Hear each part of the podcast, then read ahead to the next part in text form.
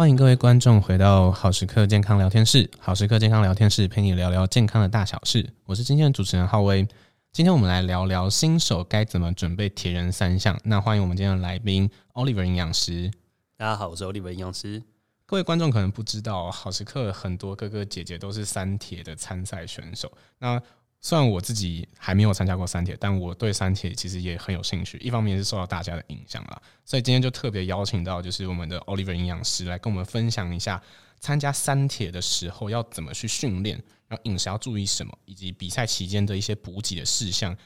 到底该怎么去准备跟怎么去实践这样子。那首先第一个问题还是要问一下 Oliver 营养师，就是三铁铁人三项它到底是哪三项，然后它在比赛过程之中就是有什么顺序上面的固定这样吗？铁人三项其实它是蛮固定，就是从游泳然后到骑脚踏车，最后是跑步。那其实还有根据不同的距离，那一般最短的话大概是 51.5， 就是可能我们要有1500公尺，然后呢在骑脚踏车可能要骑40公里，然后跑步再跑10公里。对，这是比较一开始会参加的就是铁人三项的比赛。是，听说铁人三项跟就是一般的运动最不一样，就是第一个它有3种要不同转换嘛，第二个是好像它的游泳就是在开放性的水域这样嘛，就不是一般的那种赛道的游泳池这样。对，因为它的游泳距离比较长，可能 1.5 公里嘛，所以它不太可能在游泳池比，那通常会是在例如说是湖啊比较大的，像是鲤鱼潭啊，或者是我们这次要去的台东的活水湖，这种它可能来回就可以达到 1.5 公里的这个距离。了解。那像我们一般人如果第一次接触到三铁要去准备的时候，我们平常在练习的时候就要去模拟这种就是实战的环境嘛，就是要去那种开放性水域试练嘛这样。其实我觉得蛮需要的，因为像我之前啊也是第一次在这种脚踩不到地板的水域里头游了 1.5 公里，那其实都会蛮紧张的。那但是也不用担心，就是如果你真的不行的话，我们通常会带着浮标，那让自己有一个至少可以保护安全的东西。了解。对，但如果你没有实际上去游过的话，通常你因为紧张，你的心跳可能比较快，那你就会比较难可以去长时间维持游这个距离，然后维持这个速度。是，所以其实去测试这种平常不熟悉的陌生环境，然后开放性水域，最主要是让自己的心态可以在当下的时候是保持一个比较稳定跟平稳的状态这样。对，而且很多人其实在游泳的时候说他换气不顺或者是比较喘的时候，在游泳时我们可以就是立即的把脚放下来嘛，就是休息一下，可是在就是比较深的水域的话，那基本上是没办法做这件事情的。所以其实可以的话，当然我们会在可能前一天的时间去试试看在这个场地的地方去试游。那平常的话我们也都会去拉一定的距离，像是在比赛当天要游 1.5 公里，那我平常练习可能就会练到2公里左右是不停的，让这个距离是更长的，多了一点缓冲的机会。了解。但因为可能像我自己啦，然后我想象中很多一般人在练习的期间，我恐怕很难就是一次性的就是做3个运动，然后就是不停转换。所以如果我是分开训练的话，那我在不同训练底下说要去补充的东西，或是要去准备的方式，它是跟就是合在一起训练会有很大的差异吗？对，其实我们平常的话，因为分项训练它的时间可能不会太长。那举例来说，如果是游泳的话，如果你要游到 1.5 公里，可能是40分钟到1个小时之间，那就跟我们平常运动的时间是差不多的，大概是准备1个小时运动后可能消耗热量，那去补充就好。可是如果你像是脚踏车的话，它骑40公里，有些人可能要骑到1个半小时，那它就等于比游泳又多了快要1个小时的时间。所以呢，蛮多时间我们会在练习的时候，不只是前后会注意，那可能在练习中的时候会稍微去练习到比赛当天我需要补给的一些食物。是，那像如果说我想要去计算说，今天我想要去练习，然后我要准备多少的补充品这样，那我要怎么去计算？就是我大概要准备多少？这个是会因人而异吗？还是基本上大家都会准备差不多的量？如果是以一般就是刚开始参加新手的话，那其实吃的原则上是差不多的。那如果是比较专业的选手，他们有比较严格的要求的话，那这个时候他们就需要去拟定就是更精准的策略。但是大部分人来说的话，我们前面就是第一个要记得就是不要空腹去练习，因为其他的强度比较高，而且时间可能会比较久，所以你空腹练习很容易让你没有力气。所以我们会比较建议啊，平常在练习的时候，运动前可以吃一些像是面包啊，或者是一些水果，那补充一些碳水化合物，让你等一下运动的时候比较有力。对，那如果是比较长时间，像刚才讲到的脚踏车的话，要骑1个半小时。那有时候我就会试试看，因为比赛当天我可能在比赛中也会吃一些果胶，所以我平常可能就会先买这个预备要吃的果胶，然后试试看，就是可能半个小时的时候边骑边吃，然后顺便去练习这个在边骑边吃的状况下有没有办法很顺畅。Oliver 营养师这边有提到就是果胶的部分，可以跟我们分享一下就是什么是果胶吗？果胶其实就是一个碳水化合物浓度很高的一个补充品。那因为在运动的当中，其实你的消耗是很快的。像举例来说好了，我们以70公斤的男生，不管是游泳、骑脚踏车，1个小时可能就消耗了快600大卡的热量。对，所以呢，如果你没有补充的话，你可能在后段，尤其是3铁3项接在一起，那可能1个小时、2个小时后你就慢慢的没有力。所以运动中就是比赛中，我们一定会有补充。那果胶就是这个很适合立即帮你补充能量的一个食物。了解，所以它的吸收速度是会比一般的那种补剂品再更快，这样吗？对。它是就是比较纯碳水化合物，它第一个有几个优点啊，第一个是吸收快，然后第二个是它的体积小，所以不会像说你吃一个面包，你可能没办法边跑边吃，也没办法带在身上，那或者是你吃完以后没有办法消化，会肠胃不舒服。那果胶就是小小一包，可能才30克，那当然，但是它可以帮你补充到可能20几克的碳水化合物。还有一个部分是，像我自己可能第一次想参加3铁，然后在准备的时候，就是我自己很明显就是我比较会骑脚踏车，然后游泳跟跑步都不太擅长。那我这样状况下，我是可以就是像多练一点脚踏车，然后让脚踏车的这个比赛的时间缩短，去提升成绩吗？还是我其实应该是要更着重于我不擅长的面向？其实这跟每个人的策略有关。那当然就是像我自己本身也是比较擅长骑脚踏车，所以在这一块我可以领先，就是抓蛮多时间回来。但同时也要注意一个点，就是其实它每一项活动都有一个关门的时间，也就是说以游泳来说，你可能50分钟没有上岸的话，你就没办法参加下一个项目。对，所以其实我们至少要顾到基本盘，然后再去根据你自己擅长的项目去加强。这是比较好的一个方法。了解了解。我会比较建议啊，就是如果你是真的很在意这个比赛，或者是你第一次参加的话，也许你可以试着从1个礼拜前就稍微调整你的作息，把你的作息就是往前拉。可能平常7点起床的话，那依据比赛时间，我可能5点6点就要起来。那从这个时候慢慢开始调，那让你的生理时钟可以往前1-2个小时。是，那不管是你上厕所的时间或者吃早餐的时间，都可以符合到比赛的状况。那这时候你去参加比赛的话，会是在一个更好的状态，才能追求更好的成绩。那像我可能提早1个礼拜开始调作息，那我的那个早餐要吃的类型是不是也要就是跟就是比赛当天一模一样比较好？其实不用每一餐都吃的一样，但一定要试过这个早餐你是不是吃的会不舒服。因为比赛当天的早餐其实跟我们平常吃的会有一些差别。我们平常可能会吃一些含有蛋白质，可能一些肉排啊或者蛋饼有蛋的这种食物，但比赛当天的话，因为我们需要比较好消化又是大量的碳水化合物，所以有时候是比较多的面包、包子、馒头这种。对，它是蛋白质比例比较少，碳水化合物比例比较高的。对，所以有些人在吃的时候会觉得不适应、不习惯，所以我会建议就是你要先想好你比赛当天的早餐要吃什么，然后可能在平常的时间有空的话就可以试试看，但不用每一天都吃，但至少试过这个饮食的组合是你的肠胃不会不舒服的食物。了解，所以早餐它要选择类型，就是要碳水化合物比较高。对对，所以像我去年去参加3铁比赛的话，通常啦那么早起来，可能有些早餐店还没开，所以我们拟定的策略就会是在便利超商买。而且是买可能前一天晚上就可以买好，避免说可能一早的去的时候其实已经被买光了。对，所以我们都会前一天就先买好隔天早上比赛前要吃的食物。那通常就会选择一些面包，例如说乳酪bagel或者是一些果酱的bagel，那它的碳水化合物量是高的，而且吃起来的话是有饱足感的，所以会比较适合在比赛前吃。像比赛前的这一餐大概会吃到几分饱？其实看状况，通常我自己会抓就是如果我可以提前到2个小时吃的话，那我大概会吃个400-500大卡是没有问题的。那如果起得比较晚或者是来不及的话，那1个小时我大概就是抓200大卡到300大卡的量。OK， 那像这样子，如果吃的比较少的状态底下，会不会在可能游泳过程或是骑脚踏车过程中会觉得饿？会，就是因为时间比较长嘛。通常游泳的话，前40分钟是还好，是就是你游一下很快就上来了，所以基本上在水里你也不太可能会补充。对，但是呢，到了第2站的时候，就是骑脚踏车的时候，其实你已经消耗蛮多的体力，所以这个时候，在转换区，你可以先吃一些你准备好的东西，例如说果胶、能量棒或者是运动饮料等等。那还有一些是你可以适合带在身上的，像我自己本身的话，骑脚踏车我会带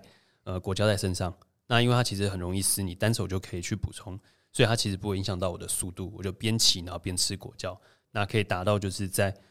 第二项目的时候尽量去补充能量的一个目的。了解。那像游泳它结束后到单车，在单车的这一段时间应该会是就是在转换区它可以补充嘛？对，但是到下一个转换区中间，在这个骑脚踏车过程中是不是也需要补充，就像刚才 Oliver 杨是说的，果胶是可以一手撕开就直接吃这样。对，其实像这个比赛的话，以这三项来说，游泳的话基本上没有办法补充嘛，因为你都在水里，就是大会也不会设计补给站。对，那但是到单车的话，通常他们的补给站会是在最前面，就是你可能刚骑车出去的时候，他会提供你水瓶，里头可能有运动饮料，可能有水，看你要拿什么。那你自己的话，当然也可以准备你自己适合的运动饮料。那因为像通常自行车可以放2罐，那你就可以自己抓这个量。那剩下不足的碳水化合物的话，就是从果胶这种，就是比较湿润，然后比较高能量的这种补充品。对，那它可以直接插在车衣后面，甚至有的是直接粘在车子的龙头上面。我只要手一撕就可以直接单手拿起来补充。对，那跑步的话就相对比较容易一点，就像跑马拉松一样，它其实可能每 2.5 或者是5公里就会有一个补给站，那边通常就会有大会的赞助厂商一些运动饮料啊，一些能量饮料啊，甚至是一些香蕉水果等等，让你可以补充。了解了解。像我们都知道说运动中间你流失的其实不止水分嘛，就是可能还有电解质，所以你要去补充盐分这样子。对，那除了就是我们常知道水分跟就是电解质、盐分这个补充，刚才有特别提到说，果胶它其实也是含有碳水化合物，对，所以我们在过程中其实也要去补充碳水化合物，其实蛮需要，因为像这种长时间的运动啊，一般人啊，通常最少1小时要补充30到60克碳水化合物，1小时要补充30到60克。那如果是比较偏选手的话，他们可能会甚至补充到60、90甚至120克，对，这是比较极限的数字，对。那你有补充的话，就是因为你的能量其实可能通常1个小时多，你就会觉得消耗差不多了。那如果你在中间有一直补充这个碳水化合物的话，才有办法让你维持到3到4个小时比较好的状态。像这整个比赛，我跑完之后，就可能它也过了好几个小时了。那在这个过程中，就是虽然我中间有补给，但应该还是会有一些补不了的一些能量吧？对，比完赛以后，我应该要去就做什么活动，或者是我要去怎么样吃才能够把我损失的能量，或者说讲白一点，损失掉的肌肉跟水分去补回来呢？像以水分来说的话，当然第一个我们要避免就是消耗过大，所以像我自己拟定的策略就是在骑车的这一段，我能补的话我就尽量补充，因为其实它在坐在这个单车上面，它是相对比较稳定的，所以我一直吃东西的话，肠胃比较不会那么容易不舒服，因为它不像跑步可能还会有一些跳动的感觉，对，所以那一段的话我也是特别补充，然后防止我的能量流失太多。那真正到后面运动完以后，因为你的消耗量很大，所以第一个是一定要尽快的补充。那通常现场会有一些摊位，那会蛮建议就是找一些第一个运动饮料你一定可以喝嘛，那第二个是有一些乳清蛋白的话，可能也会有一些赞助商，那你这种乳清蛋白可以立即补充立即冲泡的蛋白质，你也可以尽快的去吃。对，所以比赛完了后会先有一小餐，就是目的就是先补充20克以上的蛋白质，然后跟大量的碳水化合物，然后去帮助你尽快的让肌肉可以摄取到能量。那休息一下的话，你换完衣服可能洗个澡擦个身体以后，那可以再去吃正常的一个大餐。OK， 那个正常的大餐就是不是也是要是那种比较健康的，就可能我得就是用燕麦代替平常的白饭之类的？我其实不用特别的健康，因为其实在这段时间你吃的东西主要啦就是避免太过度加工的食品，是因为你现在吃的东西其实比赛完的时候吃的大部分会进到肌肉，不会进到脂肪，所以你这时候吃白饭还好，那你这时候吃一些平常没办法吃的高 GI 的食物其实都还 OK， 但要注意就是在我们吃下这些能量的时候，也需要补充到更多的营养素，所以是比较少加工，保留比较多营养的食物就 OK。 了解了解。所以像这样吃完以后就整个比赛应该说从开始比赛然后到比完，然后吃完这个一小一大之后，对，就是它整个我们还需要去做更多事情嘛，比方说好好的睡一觉之类，或是建议怎么样去调整自己的这个状态嘛。刚才有一个没有提到的就是在运动后那个大餐啊，其实也要避免一些东西，因为通常我们很多人比完赛就想要去庆祝嘛，所以啤酒类的酒精类的话，其实会妨碍你的恢复，会让你更容易疲劳，甚至肌肉比较容易受损。所以至少在比赛完的那一餐尽量不要喝酒，然后油炸的食物也尽量减少，因为油炸的食物它太多的油会减缓你其他营养的吸收，所以会让你的肌肉恢复也比较慢，主要是这两个要避开。是。那另外刚才提到就是要怎么帮助你加速恢复的话，睡眠是一定要的。通常我们的运动消耗越大，你需要睡眠时间就越久。规律训练的运动员的话，他每天至少睡到8个小时以上，所以如果可以的话，比完3天你回家如果累了，也许睡个8到10个小时，可以帮助你恢复得更快。了解。那像是就这种比较大量的有氧运动后，一般人应该都会有就乳酸堆积的情况。那像我在可能从整个训练期间，然后包含比赛当天啊，就是还有比赛后，我可以吃什么东西或者是做什么运动来防止自己肌肉酸痛之类的吗？好，比赛前的话，通常我们要让自己维持在比较好的体能跟状态嘛，所以至少在比赛前的3天，我们大概就不会有太激烈的运动或者太高强度的运动，它可以防止肌肉消耗过多能量，让你的能量尽量可以储存到最好的状态。那比赛后的话，当然就是有些人会借由一些按摩，然后让他的肌肉比较舒缓。那再来就是可能隔了休息的隔天或者是隔2天的话，可以采用一些比较循环性的运动，例如说是比较慢的慢跑，或者是就是比较慢速的骑脚踏车，让身体的血液循环可以增加它的代谢，那就可以帮助你减缓这个运动后的不适，比赛后的不适。像刚好提到就是乳酸堆积嘛，那其实我们的酸痛跟乳酸堆积比较没有关系。哦，是没有关系的吗？乳酸大概在我们运动后可能2个小时3个小时以后，它就会慢慢的消失。对，所以其实你会觉得酸痛不舒服，大概是因为你的肌肉本身比较疲劳，或者是有一些发炎的状态，才会造成这种可能隔天的延迟性肌肉酸痛等等的问题。对，所以其实重点不是排除乳酸，而是怎么去帮助你把这些身体的代谢提升。那像刚才讲的，就是可以借由一些比较舒缓性的运动，那这种方式让血液循环增加，然后就可以让它恢复的比较好。了解了解。像 Oliver 一样是就是有参加过3铁的这个比赛嘛？那我想问的是，就是整个从训练然后到参赛完之后，就是整个体态会有什么比较明显改变吗？比方说减重或者是体脂下降之类的。 OK， 像基本上如果你平常有开始比较规律的运动跟训练的话，身体会处在一个比较容易去消耗脂肪的状态，所以呢，如果是规律运动这段时间，你的体态体脂基本上是会下降的。对，你的体重体脂是会下降，会让你的整体的身体组成是比较好一点点的。对，那比赛完的话，通常你去照镜子，你会觉得好像瘦了一圈，或者是你甚至站到体重机上，你会真的发现你瘦了。那但是这个瘦的话，也包含第一个是你的水分流失，那第二个才是你消耗的热量。像刚才讲到，我可能1个小时会消耗600大卡，是那4个小时的话，可能就是2400大卡。那其实这样算起来的话，就接近是1/3，也就是大概0.3公斤、0.4公斤的一个重量。对，那再扣到水分的话，可能再吃到个300-400克。所以你比完赛上去体重计量，也许有可能掉个0.5公斤都是有可能的。但是这个只要在运动后就是吃个正常的餐点，然后休息1-2天，基本上的体重是会回来的，它只是暂时性的流失。OK， 那可以请 Oliver 营养师最后再帮我们总结一下说，如果今天是个想参加3铁的小白，那我在比赛前训练的时候，然后比赛当下，然后还有比赛后，我要去注意什么这样子吗？好，那我简单的做一下总结。好，就是从平常比赛前的练习，重点就是你在练习前一定要吃东西，那补充碳水化合物为主的食物，像面包之类的。那训练后以后呢，你需要补充20克以上的蛋白质，大概是3/4个手掌以上的肉。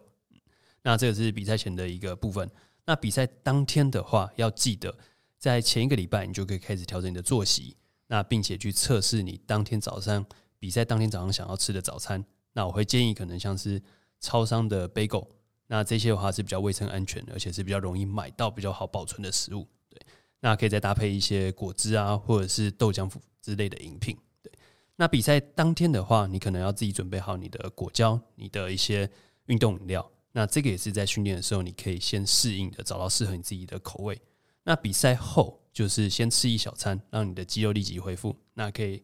泡可能主办单位给你的乳清蛋白，或者是运动饮料等等。那休息一阵子以后去吃大餐，那基本上一般的大餐都 OK， 只是你要避免掉酒精，避免掉油炸的食物，那这样就可以达到比较好的恢复。对，所以这大概就是我们在准备3铁训练前、训练当天跟比赛完的这个饮食。谢谢 Oliver 营养师这么完整的总结。那 Oliver 营养师下一场三铁是不是就在最近啊？3月中的时候。哦，3月中的时候，那就是我们现在录的时间就在1月底。那